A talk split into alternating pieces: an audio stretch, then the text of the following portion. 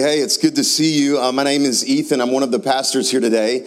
Hey, and if it's your first time, um, we are so excited that you are here. We know that it might be a little bit different for you stepping into a new church for the first time. Don't know all the songs, perhaps, don't understand what's going on, but we just are super excited that you are here. We know what it's like to be the first, to be, it's your first time at a church. And so, hey, church, can we put our hands together and welcome people that it's their first time today? just saying, we're grateful that you're here. Um, so excited that you are here. Hey, if you've got a Bible, we're going to jump right in today uh, to 1 Peter chapter 2. If you've got a Bible, I want you to grab your Bible and open it. We're going to be in 1 Peter chapter 2, um, verses 4 through 8 in our series called Set Apart. Somebody in the house say, Set Apart set apart and we're walking through this series through the book of first peter where we're trying to take a look and understand what it is like for us as jesus followers to live in a hostile culture for us to live in a culture that um, no longer um, accepts our ideas and our uh, thoughts and our practices as norm in the culture in which we find ourselves. And so today we are going to continue this series um, in uh, 1 Peter called Set Apart. My title for today is this The Church is God's House. The church is God's house. And I hope for the next few minutes we will be able to see exactly what it means for us to be the house of God, for this to be the house of God, for where um, God would live and where he would dwell, and what it means when God is in his um, house. And so, First Peter chapter 2, before we dive in, let me just say this. We're living in a culture that is becoming increasingly hostile on a number of different fronts, specifically to Christianity, where um, your um, practices, where your beliefs, where your ideas as a Jesus follower are no longer the norm and are no longer acceptable, and the, to even say that you are a Christian no longer like gains you social status in culture, but rather actually prevents you from having social status and will actually push you to the margins. You walk around your workplace telling everybody that you're a Jesus follower, guess what happens? Who's the weirdo walking around talking about this Jesus guy? That's the world that we live in. And, and, increasingly, what, what we see in our culture is um, this thing that's kind of happening. You may or may not have heard of it. it it's called it's called cancel culture. Anybody heard that yet? We're living in can, a cancel culture. It's really um, pervasive in uh, among our teenagers. If you're a middle school or high school student today, you probably understand what I'm getting ready to say. But if you don't um, um jive, or if somebody doesn't like your ideas, or your thoughts or your perspective on something. You don't agree with their political persuasion. You don't agree with um, something that's happening in culture, the way that you're responding on social media, whatever. Here's what happens people just cancel you. I'm just done. We, we just completely canceled you off. This has happened all over the, the country, especially in schools, middle school and high schools, where groups of students, if someone in the group, in the party, in the clique per se, doesn't jive with what's happening with the group, they just cancel them immediately and put them outside of the group. It's cancel culture. What the reality is, is that if you are a Jesus follower, if you haven't already, you will be canceled. You will be canceled because of what you believe and what you think and the way that you operate um, and the way that we live as Jesus followers. But here's the good thing um, Christianity, for a few, a couple millennia, has thrived in the midst of hostile cultures. All right, so this is like nothing new. I mean, just, just that we actually, for maybe a few decades, got a little bit of a um, luxurious living in a country where uh, Christianity was kind of the norm. Um, that, that isn't the norm of, for most of uh, church history. Most of church history, Christians get their heads cut off. Uh, that, that's like the norm. That's like, like, and even actually right now in, in the Middle East, um, pastors today will get their heads cut off because they say they follow Jesus. Like, like that's the norm. So we need to recognize that um, what we're stepping into in this cultural moment isn't anything like crazy, new, shocking. We've never seen this before. We don't know what to do. We don't know how to respond. It's, it's, no, we, we do. And this is what Peter does. In the first century, Christians in the Roman Empire were experiencing the exact same thing. And, so Peter writes to these believers to help them understand what it means to be a Jesus follower in the midst of this kind of culture. And the challenge that he's going to um, encourage us with is not to assimilate and compromise into culture and to give up in the midst of a hostile culture. And Peter shows us how to endure and how to hang in there, even in the midst of intense um, persecution and temptation. Now, for Peter, as he has already shown us for the first um, couple chapters of the book, what Peter shows us is that it all comes down to the resurrection of Jesus. For Peter, the game changer, the thing that just changed the game forever was Jesus' resurrection. There's lots of ideas and perspectives and legends in the world today about Jesus and who he was, and he was a rabbi and the moral teacher, so on and so forth. At the end of the day, the only thing that really matters is whether or not Jesus resurrected. That's the only thing that matters. And, and Paul would even say that all of Christianity hinges on the resurrection all of Christianity swings on the hinge of the resurrection. And if Jesus didn't rise from death, then he's just another spiritual guru. But if he did rise from death, it changes everything. It changes absolutely everything. And for Peter, he had the benefit of knowing Jesus during his life um, and seeing his death and his resurrection. By the way, um, one of the ways, um, or one of the reasons why um, you can actually know most assuredly that Jesus rose from the dead is that Jesus wasn't the only self proclaimed messianic figure or self proclaimed Messiah of his day. From history, we actually know that there were literally dozens of other messianic movements during and around the first century. However, with every other um, one of those movements, um, they died the very moment the leader of that movement died. Everyone packed it up, went home. Once the followers realized that their leader was just an ordinary man, their hope was gone, and the movement was immediately snuffed out. However, the Jesus movement was the only one that actually grew exponentially after his death and would eventually transform the entire world, particularly the Roman Empire. Rodney Stark, the historian, um, he, he writes on the history of the early church and the early Christian movement. He demonstrates that there were hardly any Jesus followers um, at the time of his death. I mean, Jesus, he traveled around um, uh, Palestine and, and, and some of the areas surrounding Jerusalem and Judea. Um, but when he died, there were literally j- just, just a handful of Jesus' followers who were following him as the Messiah. But by the end of the first century, uh, Rodney Stark demonstrates that there were a few thousand Christians in the Roman Empire. And then by the mid fourth century, half of the entire Roman Empire were Christians. So, how does that happen? How do a bunch of Galilean fishermen with no money and no political power and no military backing drum up enough gusto to change the entire world? The only reasonable, and I mean reasonable explanation, is that Jesus must have risen from the dead. And Peter experienced this resurrection firsthand. And he was a piece of work, y'all. Some of you like look at your life, you look at this past week, and you're like, man, I'm just glad that I made it to church today. I mean, think about everything that you did and everything that you went through. You're just trying to keep your mess together. And Peter was just with you. He's, he's with you right there. I mean, at Jesus' most needed moment, Peter bails on him. Peter over and over is failing Jesus. Um, and, and, it's actually one of the ways that you know that the Bible is actually true and isn't a legend is because the Bible itself, itself tells us that the early leaders of the Christian movement, they all acted like cowards and failed Jesus and bailed him at his most needed moment.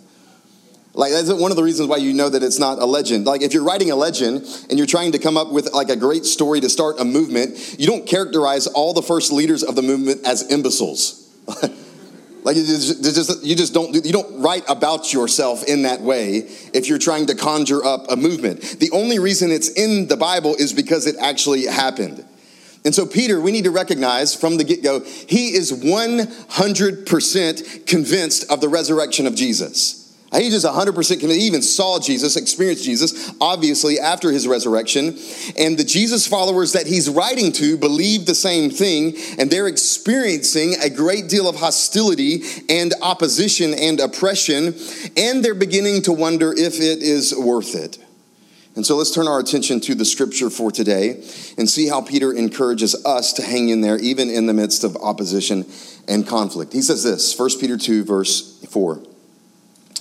As, as you, meaning Jesus followers, Christians, as you, you and me, as you come to him, speaking of Jesus, as we come to him, comma, Jesus, a, a living stone, saying, using an interesting metaphor here, Jesus, he was a living stone, rejected by men, but in the sight of God, chosen and precious. Jesus would be rejected by every religious leader in his day. Religious leaders would send him to the cross, would crucify him. It was the religious establishment that killed Jesus. They would all reject him, but he would be chosen and precious in the sight of God. Which, by the way, if the world rejects you, isn't it a good thing to be chosen and precious in the sight of God? Regardless of what people say about you, regardless of what the people that are closest to you say about you, regardless of the people that criticize you and, and reject you, um, it's amazing that um, you can still be chosen and precious in the sight of God. Verse 5 You yourselves, like living stones, he's saying, You, you guys, y'all are living stones too. You, like living stones, are being built up as a spiritual house. Now you're starting to see the metaphor that he's giving us. You're like living stones being built into a spiritual house to be a holy priesthood, to offer spiritual sacrifices acceptable to God through Jesus Christ. Verse 6 For it stands in Scripture, Behold, I am laying in Zion a stone. He's quoting Isaiah I'm laying as uh, in, in Zion a stone, a cornerstone, chosen and precious, and whoever believes in him will not be put to shame. So the honor is for you who believe, but for those who do not believe, then he quotes the psalmist here. The stone that the builders rejected has become the cornerstone. And then he quotes Isaiah again in verse 8 and a stone of stumbling and a rock of offense. They stumble because they disobey the word as they were destined to do. Now, let me just break this down for you. You're like, what in the world is going on here? Living stone and cornerstone and what role, role, uh, holy uh, priesthood? What, what exactly is going on here? What, what, what, Peter would have been describing would, would have immediately like triggered ideas in, in, in the early Christians. Like when he would talk about living stones, I mean, all the early Christians that, that understood the Old Testament, they would, they would, imagery would begin to come up in their mind. When he talks about holy, holy priesthood, Im- imagery would begin to come up in, in their mind. Talking about a spiritual house um, for God, this would immediately trigger ideas in the mind of these early um, Christians. What he's doing is he's using a metaphor to begin to talk about the church, God's house. So in the Old Testament, um, after God's people would um, sin and would rebel against him and would eventually be um, held in bondage in Egypt, God would deliver his people from Egypt and he would begin to establish in them a new nation, a new kind of people for himself. And as they are ex, the Exodus, as they are exiting what was their previous life and they're stepping into what God would have for them in the wilderness journey and in the promised land, He begins to establish for them what it looks like for us to be the people of God. He begins to weave in imagery. He begins to incorporate the law. He begins to incorporate other um, ceremonies and processes of what it means to be the people of God. God would instruct his people during the season of the wilderness to build for himself a tabernacle. A tabernacle, the Hebrew word there is tent. To build a tabernacle for him, which would be the precursor of what would eventually become a temple. So, Exodus 25, verses 8 and 9, we see this. It says, And let them make me a sanctuary, God says, that I may dwell in their midst exactly as I show you concerning the pattern of the tabernacle and of all its furniture, you shall make it. This is this tabernacle that they're supposed to build, that they're supposed to erect, that's going to be the dwelling place for God. It's also referred to in the Old Testament as the tent of meeting, or the tent of the Lord, or the tent of testimony. During the Exodus period, this tabernacle would function as a portable sanctuary that would move with God's people for a few decades until they reached the promised land. And so the tabernacle really functioned um, as the heart and the center of the people of God. It was a big deal. It was a really big deal for them. It functioned as the heart and the center of the people of God. It was the dwelling place of Yahweh, of God Himself. It was the house of God. It was the symbol of God's presence and His power among His people. It was a place where He communicated with His people. It was the place where sacrifice and mediation happened between God and His people. It was a place of union and fellowship with God. It was the center of operation for the spiritual leadership of God's people, the priests.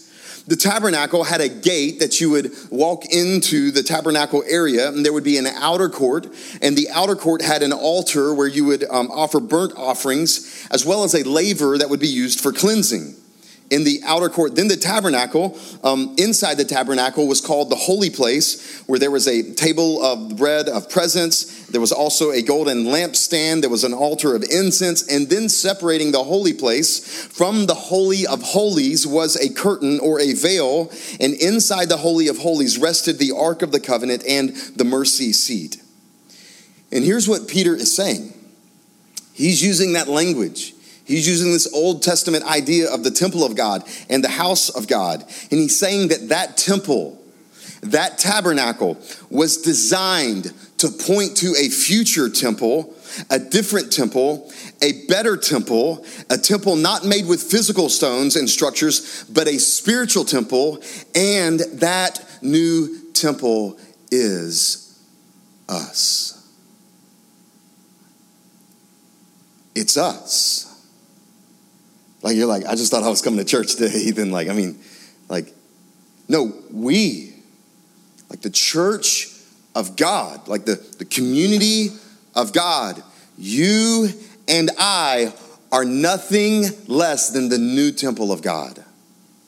The new temple of God, and we are like living stones in that temple, Jesus Christ being the chief cornerstone, which means this is God's house. I'll, I'll say it this way the church is God's new house. The church is. You and me, the people of God. We're, we're, we're the new house of God.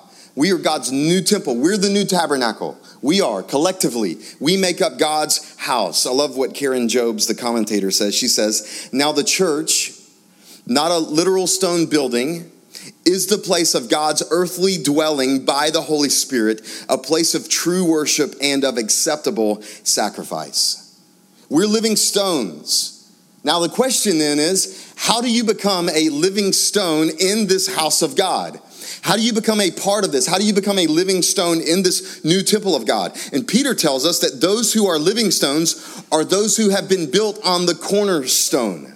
The cornerstone. Now, in, in architecture, back in the day, uh, the way that we build houses and structures, if you're a contractor, I'm not like hating on you, but the way that we build houses today, like they might last for a few decades, they might last for a hundred years, perhaps, maybe. The way that they would build structures way back in the day, like huge stones, heavy stones that were designed to last for hundreds of years. Anybody ever been to Europe or somewhere into the Middle East and you've seen the, the old structures and the buildings there that have been there for hundreds and hundreds of years? Back in the day, the way that you would build a structure is you would begin with the cornerstone. Now, the cornerstone um, isn't just like uh, something fancy to put in the wall so that you can put the date of when the structure was built. Back in the day in architecture, it was actually necessary for the entire structure. So the cornerstone had to be the strongest stone. It had to be the straightest stone. You would literally put it at the at the base, at the foundation of the corner, and its lines needed to be straight because it would it, it would draw the line for every other stone. Every other stone would have its dimensions based on that cornerstone. You would use it for the direction of every other stone. So you, you would use it um, uh, horizontally and then you would use it vertically, and it would become the cornerstone that would set the dimensions for the entire structure. And the metaphor that is used is that Jesus is the cornerstone in God's house. He is the cornerstone. So I'll say it this way everything in God's house finds its center in Jesus. Everything. Like everything in God's house finds its center in Jesus. What Peter says is that the that one can accept Jesus as the cornerstone or either reject him. And using a construction analogy, he's mimicking what like a stonemason would do. Either the stonemason takes the stone and uses it in the structure, or the mason disregards the stone because it's not worthy enough for the structure. And Peter even preached this truth to these religious leaders about Jesus, the chief priest, and his followers in Acts 4. And says this Acts 4 11 and 12. This Jesus, this is Peter saying this in Acts 4. This Jesus is the stone that was rejected by you, the builders, which has become the cornerstone. And there is salvation in no one else. For there is no other name under heaven given among men by which we must be saved. Here's what he's saying everything is centered on Jesus, and everything is built on him. Now, why? Why is Jesus such a key factor for being a part of God's house? Well, here's why. The only way that you and I actually get entrance into God's house, into God's presence, is through Jesus. Jesus was the Son of God. Jesus came, he, he lived the life that you and I should have lived, that we couldn't. Then he died the death that we should have died, and then he conquered the grave that we couldn't conquer. Jesus Christ did. Jesus, he, he is the he's the new he, he's the new priest. He's the great high priest. To go back to the temple analogy, the, the high priest once a year on the Day of Atonement would go into, as a symbol and as a metaphor, he would go into the Holy of Holies by himself, had to be clean, had to be pure, and he would offer sacrifice there before God in the Holy of Holies for the atonement for the sin of all the people. It was a metaphor, it was a picture. And if God accepted that sacrifice and the blood of that sacrifice, then God would forgive and atone for the sins of all of God's people. That was pointing to Jesus. Jesus on the cross proverbially was walking into the Holy of Holies. And Jesus would sacrifice himself, God the Son, for you and me to atone for the sins of the world. The only way that you get the presence of God, that you get in the house of God, is through Jesus. It's, it's the only way. You can try hard, try to be a good person, try to clean up your life, try to stop doing the bad things that you are doing. You can try. You can try different perspectives. You can try different ideologies. You can try different religions. You can try different paths. But Jesus says, I am the way, the truth, and the life. No one comes to the Father but by me. Either Jesus atones for your sin with his blood, or you atone for your sin with your blood. That's the only options. And so Jesus here is the cornerstone that gives us access as the people of God into the house of God. Now, what you do with Jesus is the most important thing you will ever do. Either you believe in him and you receive him, or you disobey and reject him. Some of you are like, well, Ethan, this sounds pretty exclusive. I mean, we live in like a pluralistic society, right? I mean, Aren't there a lot of ways to God? I mean, there's different ideas out there. I mean, Jesus wasn't the only prophet. Jesus wasn't the only religious leader. Other people said that they had the way. I mean, isn't a little bit isn't it a little bit judgmental to say that um, only Jesus is the way to God? This is the scandalous nature of the gospel in a pluralistic society. It was exactly the same in the first century. Pluralism posits that there is more than one valid religion and that no single religion has the monopoly on truth. And it asserts that there are many paths up the same mountain. And ultimately, so the claim goes, we'll all meet at the top in our respective journeys, in our respective spiritual journeys. Just judgmental and bigoted to say that there's only one way to God. Surely there's different ways and different paths to God. So, people in a pluralistic society, I've, I've, said this before, it's kind of the analogy that is used. Imagine there were three blind men that stumbled onto an elephant. Well, each of the blind men, they stumble onto the elephant. One of them grabs the trunk and he says, The elephant is like, it's round and it's tall and it's solid and, and it's strong. And, and, that's what the elephant is like. Well, then the other blind man, he grabs the trunk of the elephant and he says, no, the, the, the elephant is actually very, it's, it's small and it's kind of flexible and movable. That's what an elephant is like. The other blind man, he comes up to the side of the elephant and he, he feels this. They said, no, the, an elephant is, is very, it's actually kind of flat and hard and, and it's large. And that, that's what an elephant is like.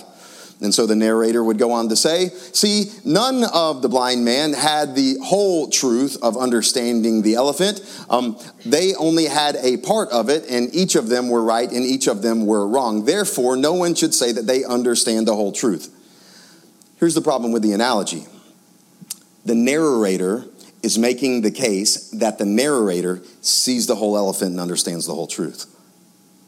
I mean, it's so, so the question is it not, we shouldn't have spiritual truth claims. We recognize that everyone has a spiritual truth claim, just recognizing which one is actually true is, is the most important thing. We shouldn't, as Christians, retract back from the truth that Jesus Christ is the Savior and Lord of the world, and He's the only hope. We should never retract from that. When we retract from that, we're actually robbing ourselves of the actual power of God. Paul would say, I'm not ashamed of the gospel, for it is the power of God for salvation for everyone who believes, to the Jew and to the Greek, to everybody. When we start to go gospel light, we're actually robbing ourselves of the power of God. Amen. It doesn't do anyone justice to say a lot of different ways out there, you pick the one that's right for you. Did Jesus rise from the dead or did he not? If Jesus rose from the dead, it changes everything. Now, this isn't in my notes, but I'm going to go here. There's a tendency among us to have what some people call a um, therapeutic moralistic deism.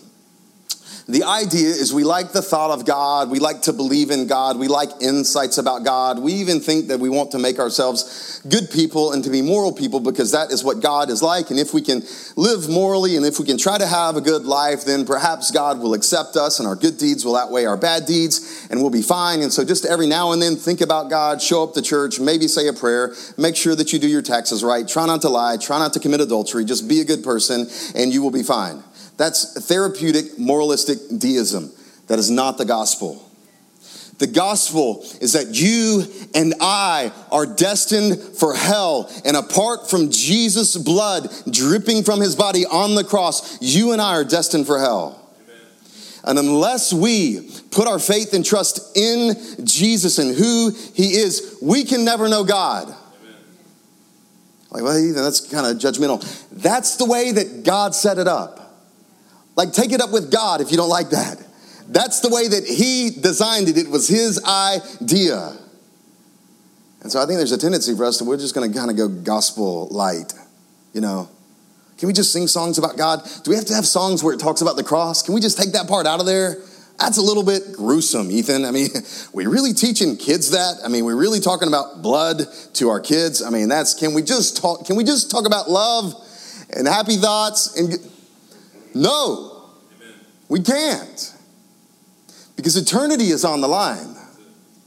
And either you stand on Christ as the cornerstone or you reject it and you're not a part of the structure at all.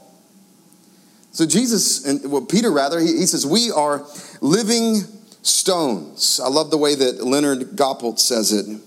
Christ is laid across the path of humanity on its course into the future. In the encounter with him, each person is changed, one for salvation, another for destruction. One cannot simply step over Jesus to go on about the daily routine and pass him by to build a future. Whoever encounters him is inescapably changed through the encounter. Either one sees and becomes a living stone, or another stumbles as a blind person over Christ and comes to ruin, falling short of one's creator and redeemer and thereby of one's destiny. You have to make a choice, you have to make a decision. Is Jesus who he said he is, or is he not? So we are God's house. What does that mean? We are God's house. Jesus is the cornerstone.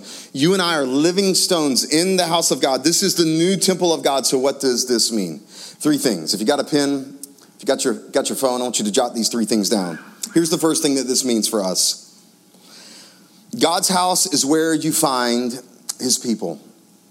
God's house is where you find his people. We are followers of Jesus, Christians, believers. I prefer followers of Jesus. We are the people of God on the earth. You and I are the people of God.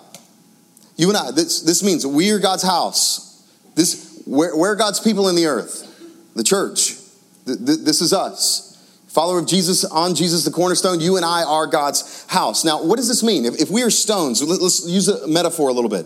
If we're, if we're living stones in the house of God, then what do, we, what do we know about stones? What do we know about living stones? What is Peter trying to get us to understand about the kind of structure that the people of God is, are supposed to be? The first thing I would say is interdependence. It's like a big word. Interdependence, which means everyone in the church is dependent on one another. Like there's there's a tendency we live in an unbelievably like individualistic society in in America where it's just me and Jesus and my own um, me and my own faith and, and I don't really need the church. I don't need pastors. I, I just need me and, and Jesus. If we're living stones, a stone doesn't do any good on its own in the middle of the yard by itself. A stone only finds its meaning and its purpose when it's actually in the structure. And every stone is actually dependent on all the other stones. You begin to take stones out, what happens? It's Jenga. The whole thing falls down. We're living stones, which, which means there needs to be an, an interdependence um, of everyone in the church and to recognize that everyone is important and that everyone matters in the church. You're here today and you're like, I don't matter. I didn't go to seminary. I'm not on staff. I'm not an elder. I'm not this. I'm not whatever. You matter to the church. We need you. Like you are a part of this thing. You are a living stone in this structure. We, we need as many stones as possible. We need every stone. We don't need stones just like scattered in the yard. Let's get a part of this thing, all right? Let's be a part of this thing. Let's be interdependent. I love what one commentary uh, commentator says. The imagery of the living stones being built into a single unit implies that the significance and purpose of the individual cannot be realized apart from the community with other believers. Coming to Christ means coming into relationship with others who likewise have been built into God's grand building project. That's why we do community groups, y'all. Like understanding what it means to be a Jesus follower, understanding what it means to be a human, understanding the way that God designed us and wired us to be interpersonal in our relationships. This is why we do community groups. This is why we ask everybody to be in a community group um, because you, you need to be a part of a structure. You need to be uh, connected to others. You need to have relationships with, with others. You need to be tied in with, with others. Uh, we know that the rea- reality is that if someone comes to a church and they may stick around for a few months, but if they don't actually get into meaningful community and meaningful relationships, they'll be gone out the back door. See, the reality is that you got to be connected in relationships. We need you. Everybody needs you. It, there's this inter a dependence that we must have together. And then as well, purpose. If we're living stones in the structure of God's house, that gives us purpose and meaning and really security in the church community. I love what um, another commentator says. Even when we find ourselves alienated from our society and suffering a loss of status, Peter assures us that we have become part of a much grander and everlasting community. It is by the values and convictions of this new community that we must now understand ourselves not as self centered individuals, but as each taking his or her place in the spiritual house. I love this. We find our purpose, we find our meaning, we find our identity in here. And this is where our, our Asian brothers and sisters at the bridge and our Indian brother, brothers and sisters at the bridge get this way better than we do. Like in America, you, um, in Western society, meaning and identity and purpose and happiness in your life is determined by the individual. But in Eastern, more traditional societies, meaning, purpose, identity is defined not by the individual, but by the whole, by the group. You can only find your meaning and purpose in as much as you are a part of the group. We flipped it the other way in Western society. No, you need to be free.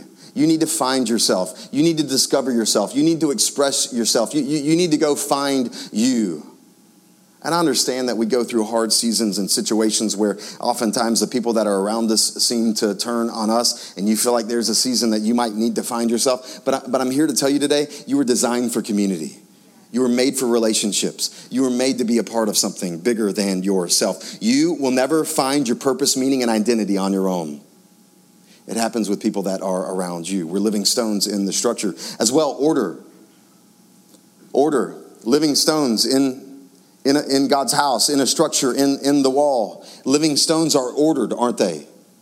They're set precisely in order in relationship to the cornerstone. It's not in disarray. I love what a commentator says on this. Notably, these living stones are not lying about in idle isolation or disorder.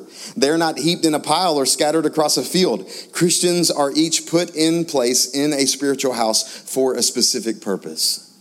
There's order to us. There's order to the way in which we operate. And then this one as well diversity and unity. You know, no two stones are exactly the same, no two stones are identical. Every stone in God's house is a little bit unique, is a little bit different. You got your own shapes and sizes, right? You got your own peculiar peculiarities. How do you say that word? You have your own uniqueness about you, you know? And you pick on people around you and in your community group about the difference that they are, it's a good thing that they're different. Praise God, everyone isn't like you or like me, right? If everyone was like me, this would be a boring ride, y'all. This would be boring. Like, it's good that every stone is Every stone is, is different. Every stone has its own makeup. It's, it's actually its own color, its own shape, its own size. Commentator says this The image of living stones being built into a spiritual house, whose cornerstone is Christ, also speaks of the unity, significance, and purpose of all believers. Concepts essential for Christian self understanding. Y'all know why we don't gossip, by the way? Y'all know why we don't like do division and stuff? Why that's like off limits at the bridge? Well, it's because of scripture, first of all. Um, but that's off limits. Like we don't even go there. Like as elders, as staff, then as leaders, and then as members, we just we just don't go there. Like why why would why would one stone in the wall speak negatively about another stone in the wall? It just doesn't make sense, right? It's like why why why why am I like causing division between the other stones that are in the wall? Like, no, I need them. They are a part of me. I am a part of them.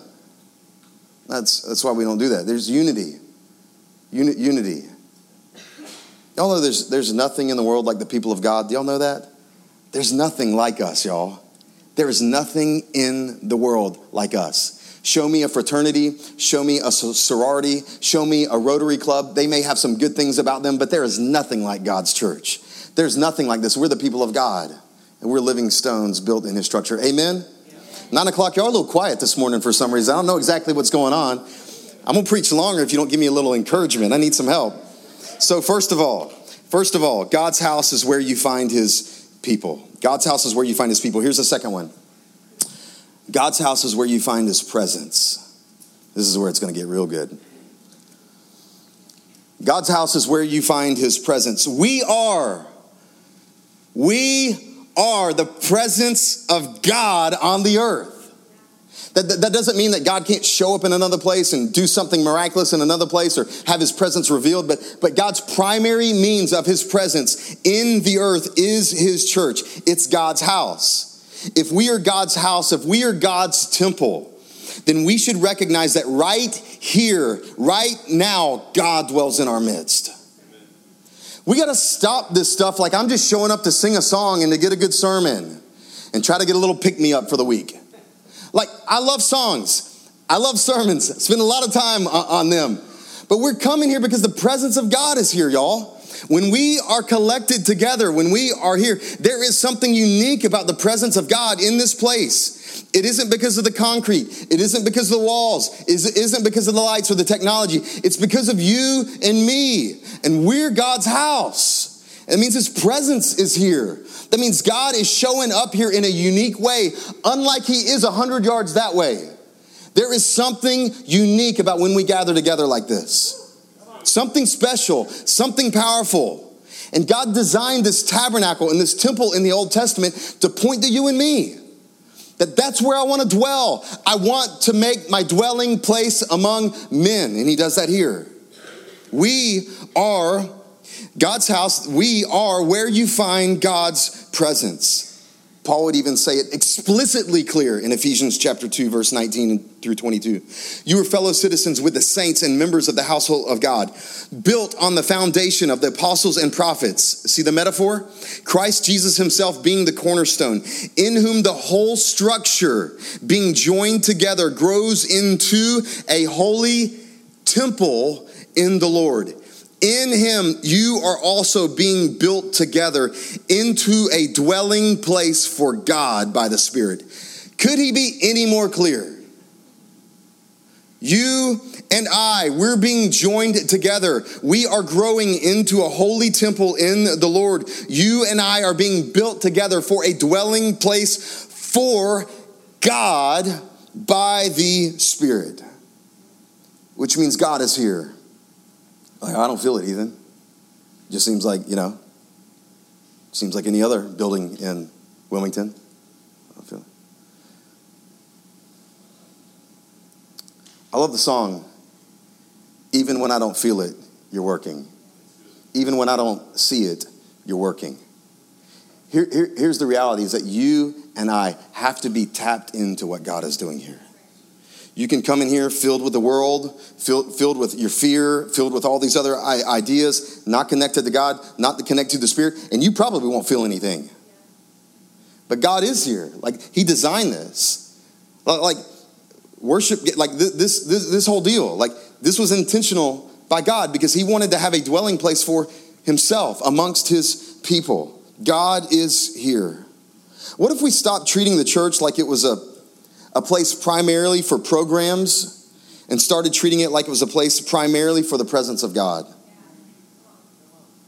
I like programs, by the way. I get paid to do programs. I mean, I'm a big fan, like Bridge Kids and ministries, and this is technically a program. I mean, we're in the sense of this is an organized gathering that we're doing together as God's church. But what if we stopped treating the church primarily like it was a place of programs and was a place of the presence of God? You know, you know when we when we when I talk with our team and I talk with our, our band and our staff and our leaders, I'm like, y'all, let's be prepared. Let's do well. Let's do a good job. Psalm 33 says, play skillfully with your instrument that God has given you. There's something good about doing things well. Be prepared. Um, but we're not going for production. Like, we're not just hoping that the light will just cross someone's face at the right moment and the electric guitar will strum on the G chord on the number one in the place so there will be ecstatic emotion in the place. I actually like that, by the way. But, but, what we're going for is to be a conduit for the presence of God to come in this place and to move. And you, you, you strum a chord, you, you, open God's word, you preach, you, you do whatever you do because you're trying to be a conduit for, conduit for the presence of God to come in this place and to move and to touch us where we need to be touched. God is here. This is about the presence of God. Can I just ask you a question as well? Um, this is a little weird because you're here. Um, do you prior, prioritize the, the gathering of God's people? You showed up on the right Sunday, by the way, because you're here. Do we prioritize the man, I got, man, we just, it, there's a tournament and then there's a wedding and I'm out of town this weekend and I just got to travel this weekend. You know what? We, we might, we may or may not get, and I'm, I know you're like, is he giving me a guilt trip right now?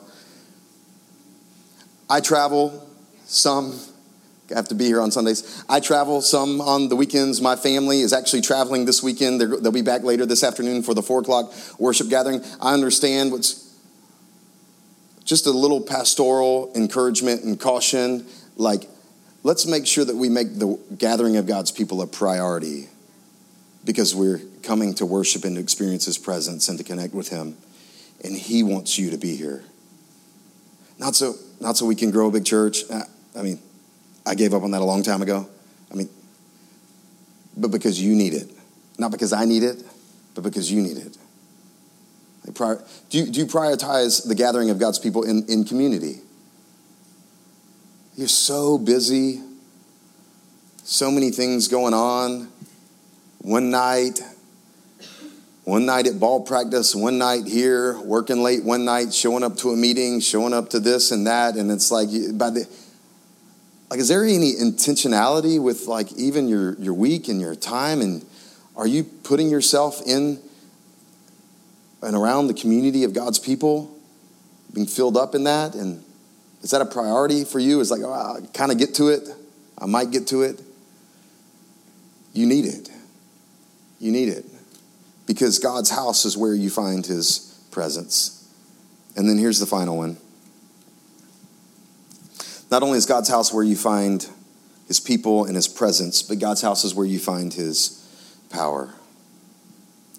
God's house is where you find his power. I don't know if you know this or not, but we are the power of God on the earth.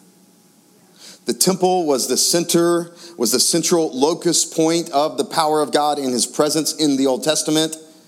You and I, we are the center of God's presence here and now in the world. The church, believers, changed by the gospel in community, living together. That's where the power of God is. A couple verses from Acts, Acts chapter 2, verses 42 through 43. And they, speaking of the early Jesus followers, They devoted themselves to the apostles' teaching and the fellowship, which means community and relationships, to the breaking of bread and the prayers. And guess what? All came upon every soul like wonder, like amazement. That's what I get so fed up about sometimes. You know, I'm like, where's the awe in my life? Where, where, where's the amazement in, in, in my life? Like, am, am I really about the things of God? Am I really pursuing the things of God? Is there, is there a sense of awe in my life? Does my family, does my marriage have a sense of awe about what we see and what we know about God? All came upon every soul, and many wonders and signs were being done through the apostles. What are wonders and signs? Those are miracles. Like miracles are happening through the apostles and through others. You know why it calls it a sign? A sign um, on the side of the road tells you about something else, right? It points to something else that's coming.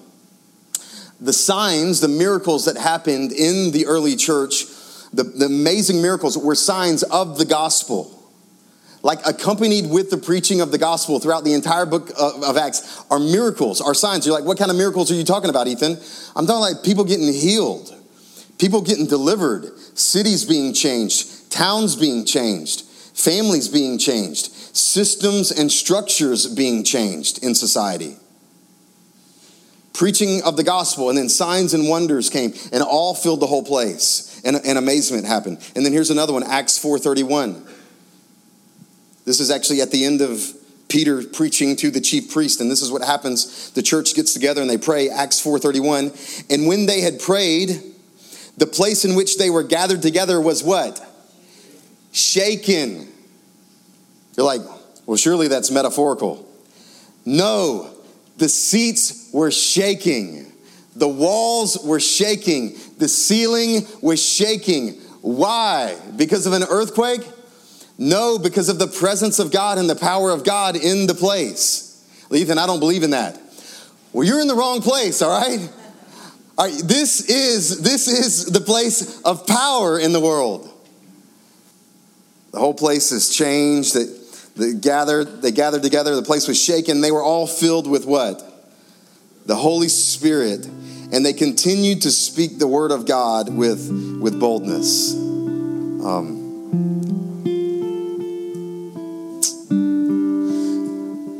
By the way, I don't think we pray enough. Just honestly, as a pastor, like one of the things that I'm called to do is the ministry of the word and prayer. Acts chapter 6, that's what I'm supposed to be devoted to. Just in complete confession, I don't know that I'm doing that extremely well um, for us as a church. Um, but these people prayed, they got together, um, they, they, they prayed together, and like God showed up which that's a great strategy for church, by the way, right? Um, so these believers, they prayed and God showed up. They made themselves available to God and to the Holy Spirit, and, and God just showed up and moved. And so I think we need to recognize that God's house is where His presence is, where His people are, and where His power is. Our job is not to manufacture power you're not supposed to go to community group this week and be like, this is going to be powerful. You know what I mean? Like, you don't have to manufacture it, but we're supposed to, this is supposed to be a place where there's power, where power happens. Paul would tell us in 2 Timothy 1 7, for God gave us not a spirit of fear, but of power and of love and of self control. And so here's what I want to do um, as we end today. I hope this sermon, honestly, is a catalyst that brings us into a new sense and a new level um, as a church of understanding the power of God and the presence of God in our church. Um, this isn't just any sermon for me. This is one of those that I hope is going to be a significant catalyst for us for years to come. I think we need to step into recognizing that we need to be about power power of God. We need to be about the presence of God. We don't just need to be about production and programs and politics in the church or playing games, but we need to be about the power of God in this place. And we need to have a, a new devotion to prayer and to seeking the Lord for what He wants. I'm convinced that sermons aren't going to change the city. I'm convinced that the power of God is what's going to change the city. And His presence here is what's going to do it through you and me. So here's the pattern the early church. The pattern that I see in the book of Acts it's boldness with the gospel, unapologetically declaring the truth of the gospel in a pagan, hostile culture. Boldness. The second part of the pattern I see is unity and fellowship. The church is locking arms together for the sake of the mission in the kingdom. They're unified, they're in fellowship, they're in relationship together. And then I see prayer, immense dependency on God to do what only He can do, depending on Him. And then this is the results that you see after that fullness of the Spirit, all among the church, lives changed through signs and miracles, salvation spreads, and cities are changed. And the Roman Empire, which would have 60 million people by the fourth century, was half Christian because of the spread of the gospel.